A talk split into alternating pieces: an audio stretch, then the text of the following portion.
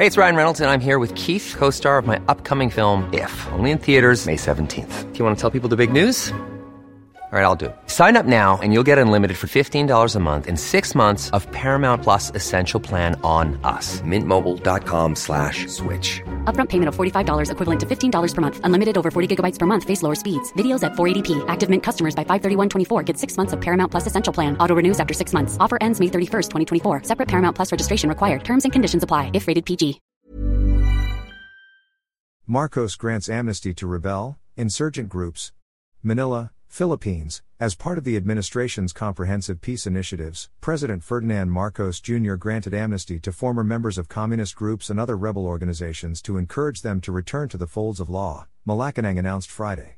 Presidential Communications Secretary Cheloy Garafil said Marcos, through Executive Secretary Lucas Bersamin, issued four proclamations, granting amnesty to former members of the Communist Party of the Philippines New People's Army National Democratic Front, CPP-NPA-NDF, and members of the Moro Islamic Liberation Front, MILF, Moro National Liberation Front, MNLF, and Rebolusyonaryong Partido ng Manggagawa ng Pilipinas slash Revolutionary Proletarian Army slash Alex Boncayao Brigade, RPMP RPA ABB.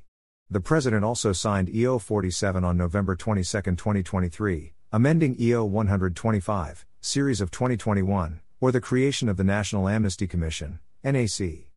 There is a need to amend and update the functions of the National Amnesty Commission to cover the processing of the applications for amnesty under the new proclamations, the President said in his new order.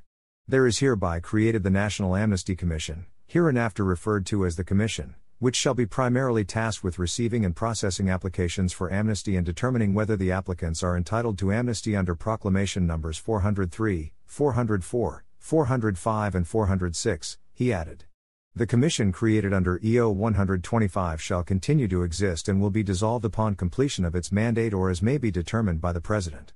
Under Proclamation 403, Marcos granted amnesty to the members of the RPMP RPA ABB who have committed crimes punishable under the revised Penal Code and special penal laws, specifically those committed crimes in pursuit of their political beliefs, whether punishable under the revised Penal Code or special penal laws.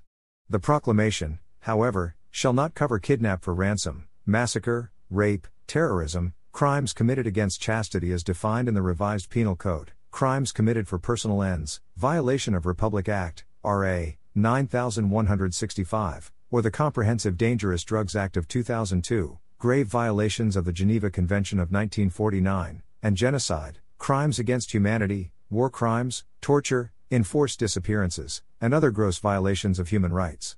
The President also issued Proclamation 404 granting amnesty to the former members of the CPP NPA NDF who have committed crimes punishable under the revised Penal Code and special penal laws in furtherance of their political beliefs.